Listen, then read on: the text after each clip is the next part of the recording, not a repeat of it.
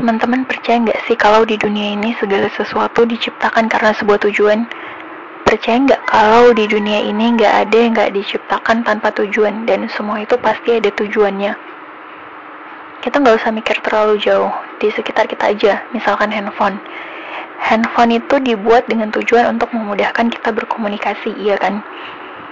Atau yang lain seperti kompor dibuat untuk memudahkan kita memasak sendal dan sepatu dibuat untuk dijadikan alas kaki, biar kalau ke mana-mana kita nggak keinjak paku, duri, dan semacamnya.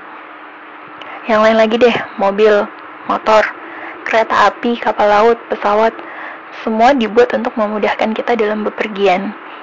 Apa pun itu, di balik penciptaan dan pembuatannya itu pasti ada tujuannya. Nah terus Pernah nggak sih teman-teman ngebayangin atau pernah nggak berpikir bahwa hidup ini juga pasti ada tujuannya? Kalau hal-hal kecil seperti itu tadi, semua tuh punya tujuan. Masa sih hal-hal besar seperti hidup ini nggak punya tujuannya? Gak mungkin keberadaan kita di dunia ini tuh nggak ada tujuannya. Gak mungkin keberadaan kita di dunia ini hanya sebuah kebetulan. Gak mungkin, pasti ada tujuan. Lah terus kita mulai bertanya-tanya, tujuan hidup kita apa? Kita ada di sini di dunia itu buat apa? Sebenarnya Allah udah ngasih tahu nih tujuan hidup kita di dunia. Alasan mengapa kita ini ada. Dalam Al-Quran disebutkan Allah nggak menciptakan jin dan manusia melainkan supaya mereka beribadah kepada Allah.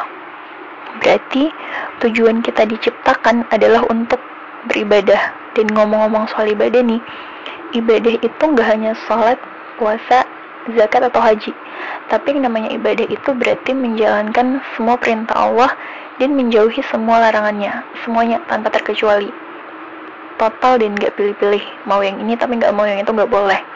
Karena tujuan kita diciptakan adalah untuk beribadah, tunduk, taat sama Allah, melakukan apa yang diperintahkan dalam segala hal dan meninggalkan apa yang dilarang dalam segala hal. Nah sekarang coba kita balik lagi ke benda-benda tadi, handphone, uh, kompor, sepatu, mobil. Nah, kira-kira aneh nggak sih kalau benda-benda tadi itu kita gunakan tidak sesuai dengan tujuannya? Handphone kita gunakan untuk ngepel lantai mungkin, atau gelas dijadiin alas kaki, aneh nggak?